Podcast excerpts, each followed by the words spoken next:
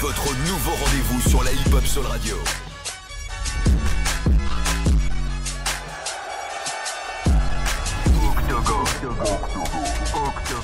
Salam à tous, salam à toutes, c'est la Malay Pistolero. Aujourd'hui, on est dans un octogone de folie en direct de la Côte d'Ivoire avec un cadre magique et magnifique. Et aujourd'hui, on est avec un homme de grand talent. Ouais, j'ai bien dit de grand talent parce qu'il se bat au quotidien pour euh, développer la musique africaine. Euh, monsieur Elvis, grand monsieur Elvis, patron, ouais, patron de Sony Music Afrique, euh, directeur général de Wenze Music, c'est ça? Exact. Voilà, Ouais. un label cofondé avec euh, Serge Ibaka, Ouais. le sportif, Exact. basketteur, rappeur. NBA, ouais. Voilà, faut préciser la NBA. Quand même, c'est important. Voilà. Producteur, réalisateur, tu as plusieurs, euh, t'as plusieurs cordes à ton arc. C'est un Effectivement. peu le Robin des Bois de la musique. Voilà, c'est comme ça parce que je vais te poser justement plusieurs questions. Tu peux nous raconter un peu ton parcours, d'où tu viens et comment justement tu as été amené à devenir euh, directeur artistique? Euh, moi, j'ai un parcours assez, assez atypique, on va dire, parce que j'étais pas forcément prédestiné à bosser dans la musique. Euh, à la base, je fais des études de journalisme, donc j'étais censé être à ta place là aujourd'hui. Bah, tu l'as fait déjà Ouais, j'ai fait, ouais. J'ai fait beaucoup d'interviews, j'ai beaucoup bossé avec, euh, avec des artistes. Et justement, c'est le fait de bosser avec des artistes qui m'a permis de m'ouvrir un peu sur la musique, tu vois, et, euh, et de m'intéresser un peu à, à ce, à ce monde-là. Et euh, derrière, je, je travaille pour Trace. Après mon diplôme en journalisme, je crée ma boîte qui s'appelle Original TV, où je fais pas mal d'interviews, où je fais pas mal de, de, de, contenu euh, en relation avec mon pays d'origine. Moi, je viens du Congo, Kinshasa. Donc, euh, j'ai interviewé Fali Poupa, j'ai interviewé euh, des comédiens, des artistes. C'est là que j'ai interviewé Sergi Baka pour la première fois. Et, voilà, ça me, ça me donne envie de continuer et de faire mon truc, tu vois, de, de- faire mon truc de mon côté. Et au fur et à mesure, les, les projets que je fais commencent à, à faire un peu du bruit. Et Trace me contacte. À l'époque, j'ai 27 ans, je crois. Et, euh, et l'idée, c'est quand même costaud, c'est que je devienne le, le nouveau rédacteur en chef euh, de Trace. Euh, donc c'était un, un gros challenge. À l'époque, Trace, il y a vraiment beaucoup de changements. Ils essayent de se focaliser vraiment sur l'Afrique et de développer pas mal de projets africains. Qu'est-ce qui t'a entraîné vers le journalisme? Moi, en fait, si tu veux, c'est. j'ai- J'ai j'ai trop d'idées. En fait, j'ai- j'avais du mal à, me trouver une voie, on va dire. Et moi, j'ai fait le contraire. J'ai procédé par élimination. C'est-à-dire que j'allais en cours parce que mes parents, mon père m'a toujours encouragé au niveau des études. Et chaque fois, je me disais, j'aime pas ça, j'aime pas ça. Donc, ça a éliminé plein d'hypothèses. Je détestais les maths, j'ai testé plein de trucs. Donc, je me suis dit, bon, je vais plutôt être dans la filière un peu générale. Après, j'ai fait un peu de commerce, tu vois. Euh, en DUT, j'ai fait un peu de commerce, mais je kiffais pas forcément. Après, j'ai fait des études en com, et, la com m'a ramené vers le journalisme. Donc, c'est un peu par élimination que j'ai fait ça. Et le journalisme, ouais, je trouvais que c'était- un truc qui me convenait parce que, parce que j'étais curieux, parce que j'aimais bien discuter avec les gens, j'aimais bien découvrir des choses. Et je trouvais que c'était le métier qui, qui, qui, se prêtait un peu à, toutes ces, qualités que j'avais, tu vois. Donc, euh, c'est un peu comme ça. Après, j'ai kiffé aussi parce que ça m'a permis de découvrir beaucoup de gens, d'aller à la rencontre de beaucoup de gens. Donc, c'est un peu ça. sociable dans la vie? Justement, c'est ça qui est ça le paradoxe, c'est que je suis pas super sociable, je suis très, euh, je suis assez introverti, tu vois. Je suis assez dans mon coin, je réfléchis beaucoup, mais euh, mais j'aime savoir les choses. Donc je suis obligé des fois d'aller vers les gens pour savoir les choses.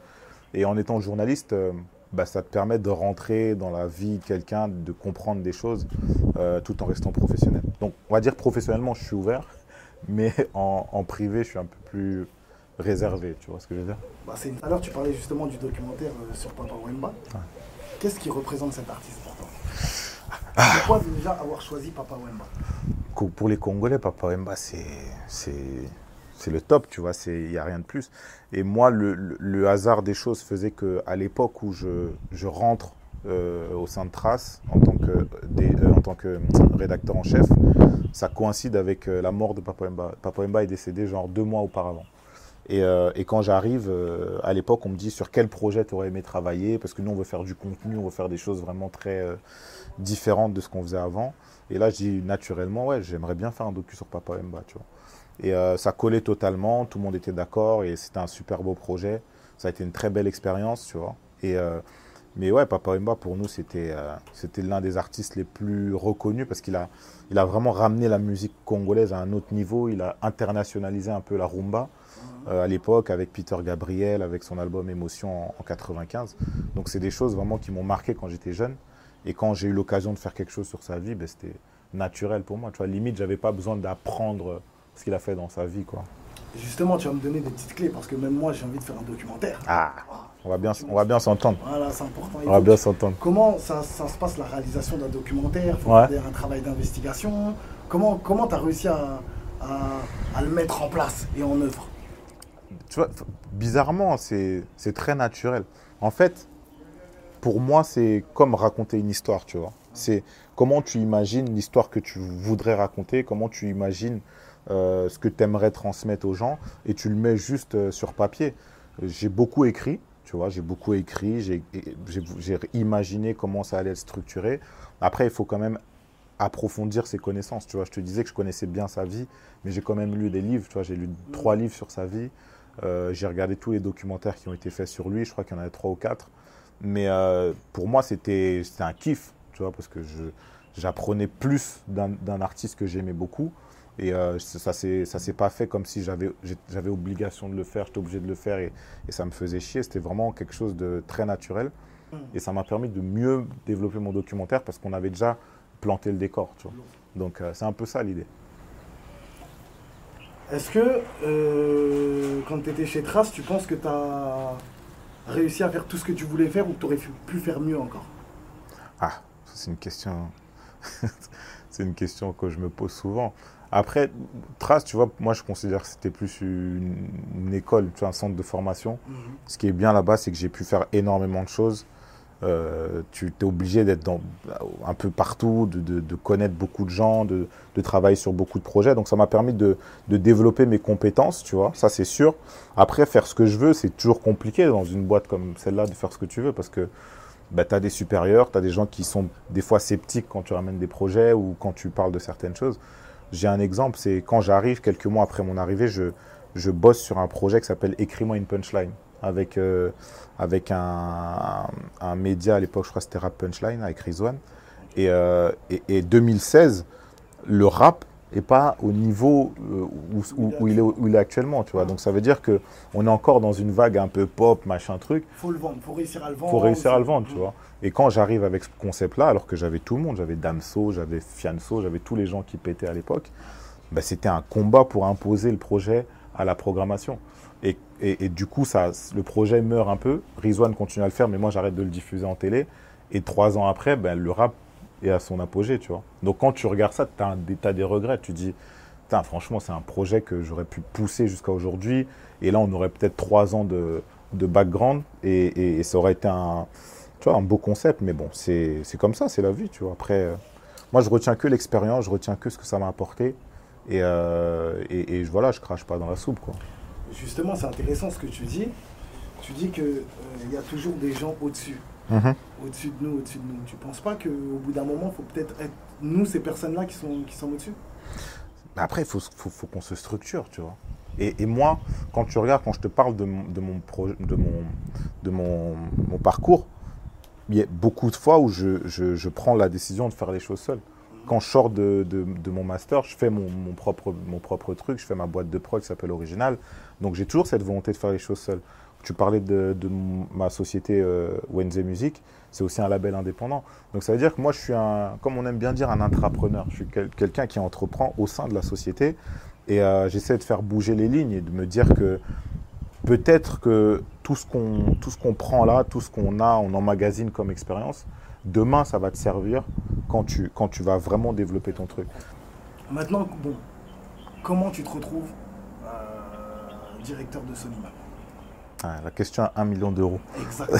Non, on veut savoir parce que j'ai envie de, envie de prendre ta place. Ah, bah, je savais, je l'ai senti venir. T'es venu avec la petite veste et tout directement, j'ai compris, j'ai dit.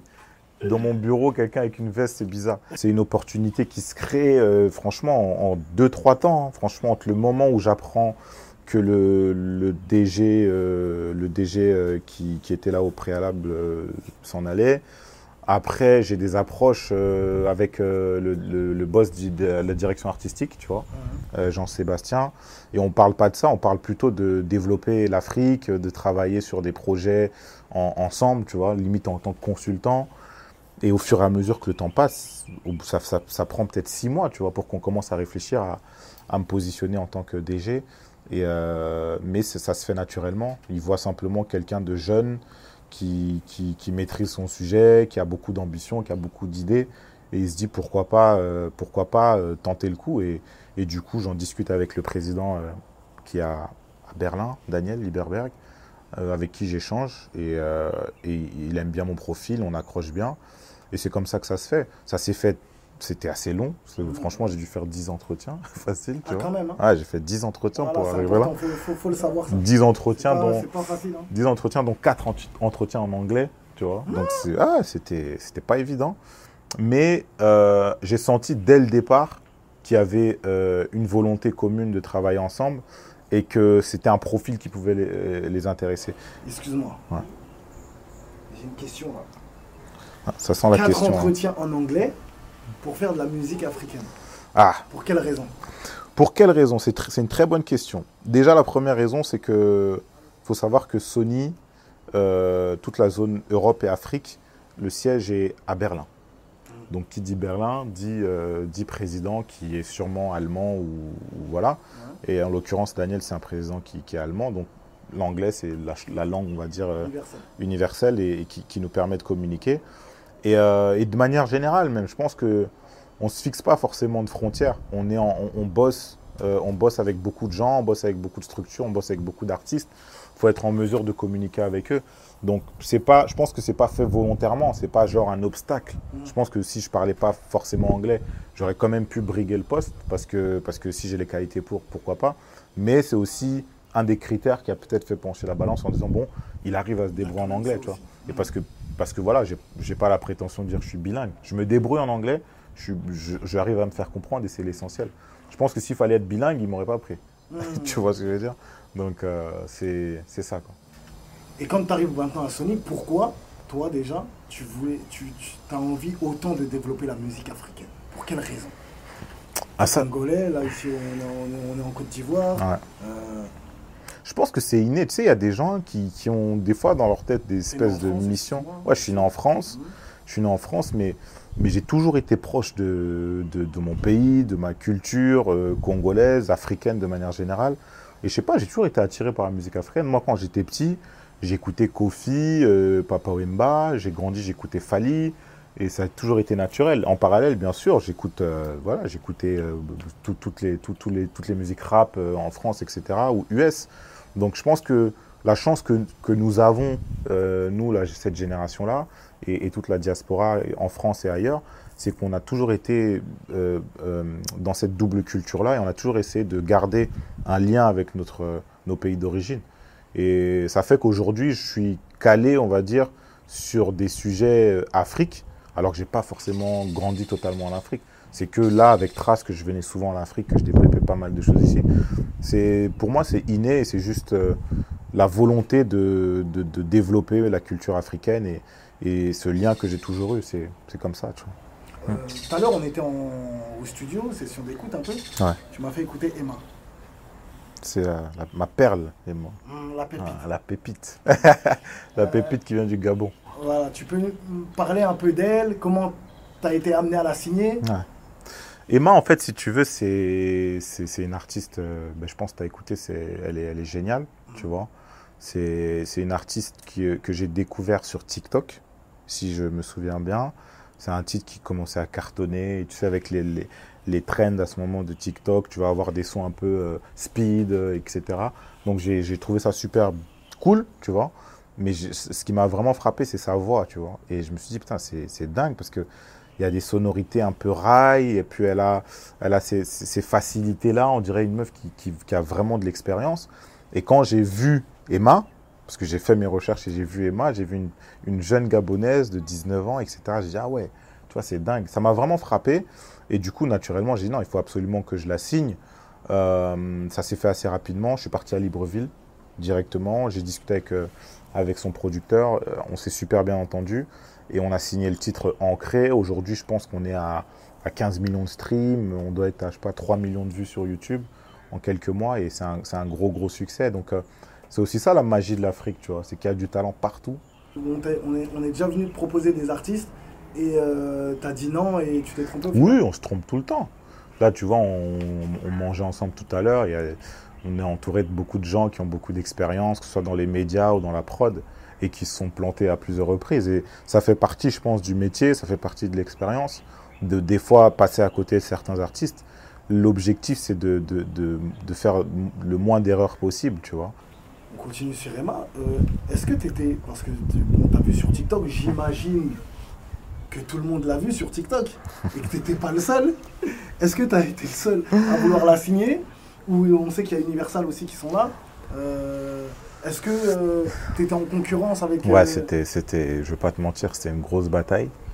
C'était une grosse bataille. Après, aujourd'hui, on, est en- on est en Afrique. Il y, a, il y a deux grosses majors. Il y a des structures qui essaient de s'installer au fur et à mesure. Donc, on n'a pas une concurrence énorme comme à Paris, tu vois. mhm. En France, on est, il- il- si tu peux avoir 5, 6 gros labels qui se positionnent sur un artiste et qui mettent de gros moyens. Donc nous, c'est assez mesuré et je pense que c'est ce qui, c'est ce qui est bien, c'est que les gens ont le temps euh, d'entendre ton discours et, et- tu peux convaincre au-delà de l'argent, tu vois.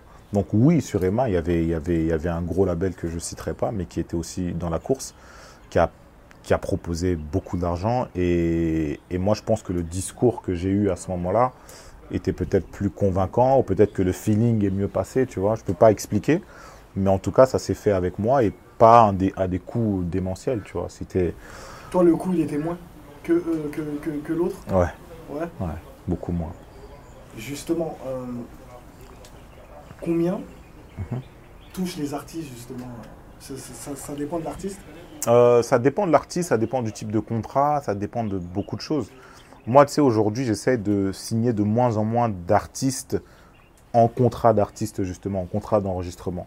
Parce que, parce que j'estime que les art- en Afrique, il y a énormément de talent. Euh, la plupart du temps, quand je prends un artiste, c'est qu'il a déjà un certain niveau, qu'il a déjà réussi à se développer un minimum. Et moi, je veux pas faire, euh, je, je veux pas avoir la prétention de dire que je t'ai pris de rien et que du coup, tu es mon artiste. Tu as ta structure, tu vas continuer à te développer et je vais t'accompagner dans ton développement. Donc, j'essaye de signer beaucoup en licence. Même Et, euh, c'est un peu plus facile. Ouais, c'est un peu plus facile. C'est en termes de gestion. Et aussi. Ça, dis-moi si je me trompe, mais ça montre aussi que le mec en veut avant déjà que Exactement. tu sois là. Exactement. Mm. Et ça le responsabilise aussi. Mm. Parce que euh, prendre un artiste et, et- et tout faire pour lui de A à Z, c'est différent que euh, de lui donner un budget et de dire gère-le pour que tu puisses sortir des clips, pour que tu puisses faire du marketing, pour que tu puisses faire X ou Y. Là, tu lui mets devant ses responsabilités et tu vas pas être la seule personne à blâmer s'il y a un problème. Parce que les artistes, tu connais, des fois, c'est euh, à cause de la maison de disques qu'ils n'ont pas fait ci, ils n'ont pas fait ça. Là, on travaille ensemble, on, on- on- on met en place un budget, on met en place euh, euh, pas mal de process, et, et si ça fonctionne pas, à la rigueur, on est deux à, à être embarqués dans le truc. Donc c'est ça un peu. Le budget, c'est combien? Le budget, le budget, écoute, ça, ça varie énormément. hein. Tu vois, un projet comme celui d'Emma, je ne vais pas te donner de somme, mais c'est un projet qui est beaucoup plus coûteux euh, qu'un projet que je prendrais d'un artiste qui n'a pas encore vraiment buzzé. Parce qu'aujourd'hui, le buzz, c'est de l'argent, tu vois ce que je veux dire Quand tu as buzzé sur TikTok, tu viens et tu as, 10 millions de vues sur TikTok qui penchent dans la balance quand tu négocies avec l'artiste. Donc ça, il faut le prendre en considération. Et les artistes, ils sont pas bêtes aujourd'hui. Donc ils se disent, tu devais me donner, euh, je sais pas moi, 5 000 euros, bah, tu m'en donneras 20 ou 30. Après, si tu veux un ordre de prix, on va rarement ici atteindre des, des budgets à 100 000, 150 000 comme tu vois en France. Est-ce que Sony te dit Ah non, là, t'as signé trop d'artistes ou Ah, t'en as pas signé assez Est-ce que t'as un quota Moi, je, vais- je vais, je vais, je vais t'expliquer un peu le, le truc, c'est que quand je signe, euh, quand je signe chez Sony, certes, comme on dit, bah, c'est Reims, à- Reims à Paris, mais j'ai quand même mes exigences. Tu vois, quand tu signes à Paris, tu vas quand même négocier ton salaire, tu vas quand même négocier certains avantages. Et je pense que ce qui est bien, c'est que j'ai même pas eu à négocier. Tout ce que j'avais en tête, euh, c'était déjà établi. C'est-à-dire que je suis vraiment dans, un, dans, un, dans une posture où je, je fais ce que je veux, entre guillemets, où j'ai carte blanche sur les signatures, où je développe la direction artistique, je crée mon équipe. Et donc, dans la même idée, il n'y a pas forcément de quota. Aujourd'hui, on est dans une logique chez Sony où on veut signer les meilleurs, tu vois. Et c'est ce qui se passe en France. Euh, quand tu regardes ce que Pauline fait chez Epic, elle fait un super boulot et tu sens qu'elle est dans un truc où elle recherche euh, le meilleur. Elle va pas se mettre une barrière en se disant j'ai déjà six artistes. Elle va continuer, elle va signer et elle va te ramener les meilleurs dans son label parce que l'idée c'est que c'est qu'on atteigne euh, voilà euh, nos objectifs. Donc dans, dans, ce, on a cette mentale là où on veut on veut tout ce qui brille, on veut tout ce qui pète et on va pas se fixer de limite. Tu vois. Et je pense dans la vie que quand tu es quelqu'un de sensé, Mhm. tu vois, qui ne ramène pas tout et n'importe quoi, et ben la direction là te fait confiance et te dit allez vas-y. Tu vois, elle te laisse un peu plus de liberté, elle dit bon allez, tu vas pas ramener un, tu, vas, tu vas pas ramener que des fous. Tu penses aussi au bien, Ouais. tu vois, de, de la société et de l'entreprise. Donc allez, si tu le fais, c'est que tu as senti le truc-là, truc et que tu penses que, que, que ça peut prendre. Exact. Et que ça peut être bénéfique pour tout le monde, parce qu'on va pas se mentir, il faut que ça soit bénéfique pour tout le monde, parce que si au bout d'un moment t'as pas les résultats, C'est du, c'est du business, hein, fin des fins quand même. hein. justement en parlant de résultats, qu'est-ce qu'on te demande toi comme résultat? Alors, d- moi, la chance aussi que j'ai, c'est que l'Afrique, il y a beaucoup de choses à faire. Donc, euh, c'est pas un résultat qui va être forcément, on va dire, euh, en termes de chiffres, en termes de ventes. Tu vois, sur la, sur la France, on est dans ça, on est dans une grosse concurrence, on est dans, on est dans beaucoup, dans, dans la data, etc. Ici, on est dans un développement qui est global. On, veut voir émerger, moi-même à titre personnel, une vraie industrie. On veut voir émerger une vraie structure. On veut que les équipes euh, soient, soient, on va dire, euh, formées et, et conscientes euh, des objectifs et des, et, de, et des enjeux. C'est un peu ça le truc. C'est c'est plus créer une dynamique positive, faire en sorte que la boîte commence à, à vraiment décoller, que se dire on va, on, va, on va essayer de récupérer, je sais pas moi, un million d'euros à la fin de l'année. On est vraiment dans un truc où on veut développer. On veut développer et on veut montrer qu'il y a aussi du potentiel en Afrique, il y a aussi des choses à faire. Et, euh, et c'est ça le plus important, tu vois. C'est comme, c'est comme quand tu joues au foot et que tu prends du plaisir. On parle pas d'argent, on parle de prendre du plaisir. Tu vois. C'est ça qui est bien.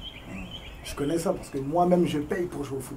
Ah, C'est terrible. c'est terrible. Je paye pour prendre du plaisir. Voilà, c'est comme ça. Bientôt on, va, ça. bientôt, on va te payer parce que tu es trop bon. Non, parce que je, je paye pour jouer, Ouais, donc tu payes une licence, ouais. mais après ils te payent. Voilà, en, tu en gagnes. contrepartie quand même. Ah, mais Voilà.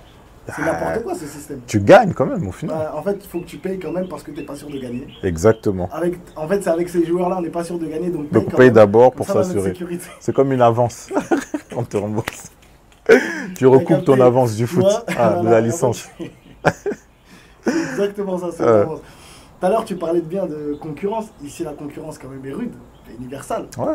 Voilà. Euh, tu ne veux pas citer la concurrence, mais moi, je la cite quand même. Bah, on, on est sans tabou hein, dans l'octogone. Ouais, exactement. Voilà. Comment, comment ça se passe la concurrence avec Universal euh, ici? Moi, le problème que j'ai, il est simple, c'est que je, les gens qui sont chez Universal sont des proches, on va dire, des que je connais depuis un certain moment.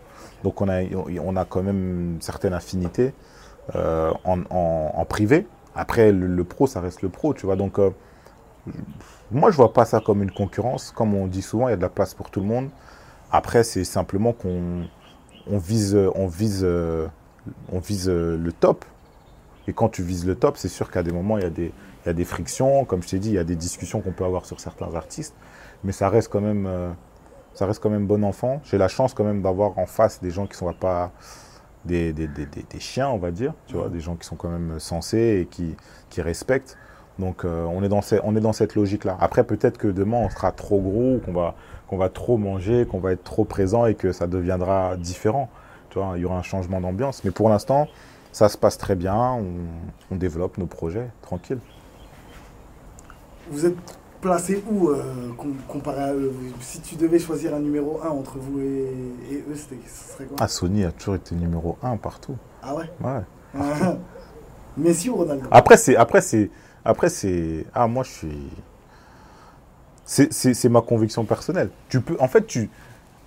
Quand tu vois, quand je Non, vois mon roster, quand je vois mes artistes, je me dis que j'ai les meilleurs artistes, tu vois. Je vais jamais dire que, je vais jamais dire que, que voilà. Euh, je sais pas moi, quand, quand, quand, quand Guardiola il, il entraînait Messi, il allait jamais dire que qu'il n'avait pas, il avait pas le meilleur joueur du monde. tu Ouais. vois.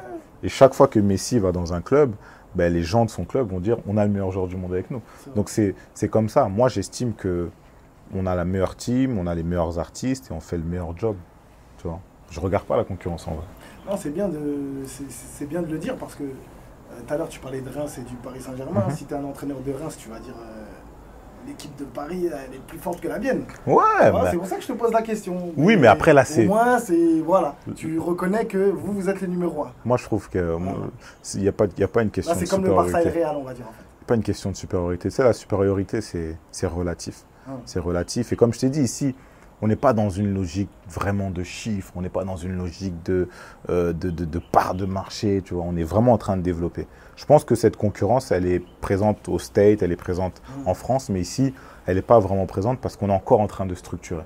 Et quand on aura structuré, quand on deviendra une industrie vraiment forte, ben là, on pourra se comparer, tu vois. On pourra dire, ouais, mais j'ai plus de parts de marché que toi, j'ai plus de, de, de, de ça et de ça, tu vois. C'est pas le cas. Donc ma question d'après, elle était inutile parce que ma question d'après, c'était si euh, tu devais me dire un truc que eux ils ont et que vous, vous n'avez pas. Et après, euh, que eux ils ont et qu'on n'a pas, c'est peut-être, euh, c'est peut-être, tu sais, on a, eu deux philosophies différentes. On a eu deux philosophies différentes où nous on n'a pas été peut-être dans la quantité, on a développé moins d'artistes, on a été plus, on va dire dans dans le travail de développement où on a voulu prendre notre temps et peut-être que eux ils ont été dans une logique un peu plus euh, bulldozer, tu vois, ils, sont venus avec, euh, avec de grosses ambitions et ils ont signé beaucoup plus d'artistes. Donc on n'a pas la même expertise, on n'a pas la même expérience. Moi, je trouve pas que ce soit un handicap. Comme j'aime le dire chaque fois que je prends, je prends la parole, moi j'ai envie qu'on devienne une maison des artistes, pas une maison de disques, tu vois. Et moi, je veux que les gens, quand ils viennent ici, ils se sentent à l'aise, qu'ils sentent qu'on va vraiment travailler avec eux et qu'ils n'aient pas cette frustration de dire que je suis passé dans cette maison de disques et qu'il n'y a pas eu le développement que je voulais ou qu'il n'y a pas eu les résultats. Donc on, on est dans cette logique-là et on reste comme ça et les gens, les autres peuvent faire un peu ce qu'ils veulent. C'est pas, ça nous regarde pas, tu vois. moi j'ai envie de parler d'un truc parce que euh, on a parlé et Mhm. j'ai vu que tu aimais bien euh, faire des, des nouvelles choses. En Mhm. gros, entreprendre des choses, tu vois, comme tu disais tout à l'heure. Est-ce que tu as déjà pensé à créer une cérémonie justement pour récompenser les artistes africains, un peu comme le Ballon d'Or Ah ça c'est ouais. À l'époque, tu sais, en, en Afrique, on avait les Cora Awards. Les Cora Awards, c'était genre euh, nos BET Awards à l'époque, tu vois. Il y avait tout le monde. C'était en Afrique du Sud, je me souviens. Et ça, ça m'a toujours fait rêver parce que je voyais les plus grosses têtes d'Afrique, anglophones, francophones, réunis dans- sur la même scène. Et, et les Congolais, on a toujours été les plus forts, donc on gagnait tout. tu vois, il y avait Kofi qui, qui, qui remportait les 4 Cora par, par, par, euh, par soirée. Donc c'était notre, euh, c'était notre, euh, tu vois, c'était notre grande messe de la musique. rejoint- Ouais, mais c'est normal, on est- on est, On est en Côte d'Ivoire, on est, ils sont obligés. Rien. Ah, Mais moi aussi, bon, on va pas rentrer dans les polémiques. Mais, mais on va venir chercher ici sinon. bêtement, bêtement. Mais non, euh, franchement, ce serait, un, gros kiff. Mais comme je t'ai dit, c'est là, je sais qu'il y a les Afrima, les Afrima qui se font au Nigeria de temps en temps, mais c'est devenu tellement difficile. Il y a, tellement d'artistes, il y a tellement d'enjeux. Économiquement aussi, c'est un, coût. Donc, euh, j'aimerais bien, ouais. Je pense que le faire seul, Sony, ce sera compliqué. Euh, peut-être s'associer, peut-être réfléchir avec les autres majors, les autres acteurs de l'industrie à le faire. Mais ce serait vraiment bien, tu vois. Ou peut-être Trace, je sais pas. Je pense, je pense, je pense que c'est important. euh, je pense que c'est. Ça serait boucler la boucle en fait. Ouais, Tu vois? effectivement. Je pense. Exactement. Je pense. Suis totalement d'accord. Pour tout le travail que tu fais euh, actuellement euh, sur les artistes africains, etc., je pense que ça serait un, un bon, un bon truc. Euh, tu parlais des artistes congolais, ça, ça- ça me fait rire parce que j'ai reçu NASA il n'y a pas longtemps dans, dans une de mes émissions, il me disait les artistes les congolais, c'est les plus forts. Regarde dans le rap.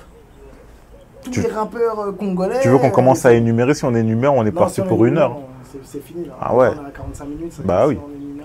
Là, on est dans le Fergie Time, on a dit. Donc là, on va passer dans les questions dilemme rapides. Ok, C'est-à-dire que tu dois me répondre en rapide, efficacité, vivacité, mais toujours garder sa lucidité. Toujours. Skyrock ou Génération? Génération.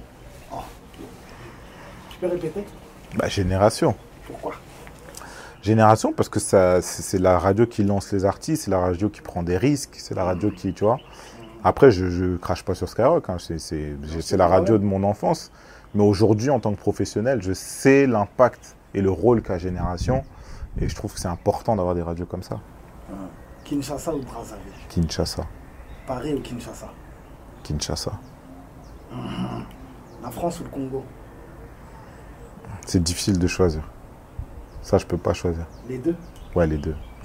Le métier de journaliste ou euh, le métier de directeur de label? Journaliste, c'est une passion, tu vois. Journaliste, c'est une passion. C'est comme si tu disais, euh, tu préfères aller au foot ou tu préfères, euh, tu préfères euh, travailler. Euh, Tu vois, le, le journaliste, c'est une passion, c'est un kiff. Donc ouais, journaliste. Journaliste un jour, journaliste toujours. Ok. Faire un documentaire ou une interview? Documentaire. euh, Fali ou Papa Wemba? Fali, c'est mon gars sûr, mais Papa Wemba, on peut pas toucher, tu vois. On peut pas toucher. Faut, faut respecter. Comme il aimait bien dire Wemba, faut respecter les gars qui ont vécu. Donc Wemba, intouchable. Nino ou Damso? Nino, parce que c'est mon, mon gars sûr. Ouais, Bah, ça sert à rien. J'allais dire Nino ou Niska. pareil. Euh, Nino, c'est ton gars. Bah ouais. Euh, le rap ou la musique afro? Musique afro. L'amour ou la réussite? Ah, Si tu réussis, tu, tu vas trouver l'amour. j'allais te dire ça, mais en fait, c'est faux. Ah ouais? Bah oui, parce que quand tu réussis, tu as de l'argent et tu sais pas pourquoi les gens sont là. ah, ils, là, ils auront l'amour de l'argent. L'amour de L'amour l'argent. de ton argent. Ah, ça. Celui qui veut ça, il est mal barré. Au moins, on va t'aimer. Non, l'amour, l'amour. L'amour, c'est la base. L'amour, c'est la base. La réussite, tu peux avoir tout ce que tu veux. Si t'es pas bien dans ta tête, c'est mort. Et si t'as un bon amour, je pense que tu trouveras Oui. la réussite. Bah ouais. Et la réussite, c'est plein de choses. C'est pas seulement la réussite financière, c'est pas seulement avoir des millions, c'est peut-être euh, éduquer ses enfants correctement, Fonder une famille. se fonder une famille. Il y a des gens qui ont de l'argent, mais qui, qui regardent toi et ta petite famille et tes, tes 1000 euros par mois et qui, qui t'envient, tu vois. Mm. Ça, faut, faut pas l'oublier. Et Ah. toi, pourquoi C'est quoi ta réussite? Ah, ma réussite, c'est ma famille aussi. Moi, c'est mes, mes deux filles, le fait que je les vois grandir. Je kiffe, tu vois. Elles, elles ont de nouvelles expériences, elles viennent ici à Abidjan. C'est quelque chose de, de magique, tu vois. Quand tu as taffé, tu as voyagé, tu as tout fait, tu vois ça, ça te, ça te donne, tu vois, du baume au cœur. Et c'est c'est ça le plus important. Le bonheur ou l'argent? Le bonheur ou l'argent? L'argent fait le bonheur. Apparemment. Non? Je sais pas. Appa- Apparemment. Vu que toi, t'as les deux. Quel raccourci Eh oui, c'est ça. Non, franchement, le bonheur aussi, le bonheur. Faut, faut des- choses simples. faut que le socle de ta vie soit des choses simples. Après, le reste, ça viendra. Le bonheur. Merci Elvis en tout cas. Merci à toi. Euh, si tu avais un dernier mot, un petit mot de la fin. Ouais, mot de la fin, encore, encore une fois, Aquaba, c'est-à-dire bienvenue, bienvenue à Abidjan. J'espère que tu kiffes et, et je te remercie d'être euh, d'être venu jusqu'ici. Euh, c'est un peu inédit de te voir là. Hein, moi, je suis ce que tu fais et je trouve que, je trouve que voilà, il faut, faut encourager les initiatives. tu es jeune comme moi, tu fais des choses vraiment, vraiment top. Et euh, ça me fait plaisir que qu'on puisse échanger. Et euh, à dans 5 ans, quand tu seras plein, et, et moi aussi. Même si même si j'ai pas encore la Rolex, moi. Ah, c'est une faute. Enfin, ne vous en faites pas. Merci en tout cas, merci beaucoup. Merci, merci. Merci en tout cas euh, d'être rentré dans l'Octogone Elvis. Ça m'a fait plaisir. Euh, merci pour l'accueil aussi. Donc, euh, merci à tous. On se retrouve euh, la prochaine fois parce que euh, là, on est en Côte d'Ivoire. Ouais. On va y avoir plein, plein, plein d'interviews qui vont arriver. Donc, force à vous. Force à, À nous. suivre. On est ensemble. Chaud. Génération Hip Hop Soul Radio.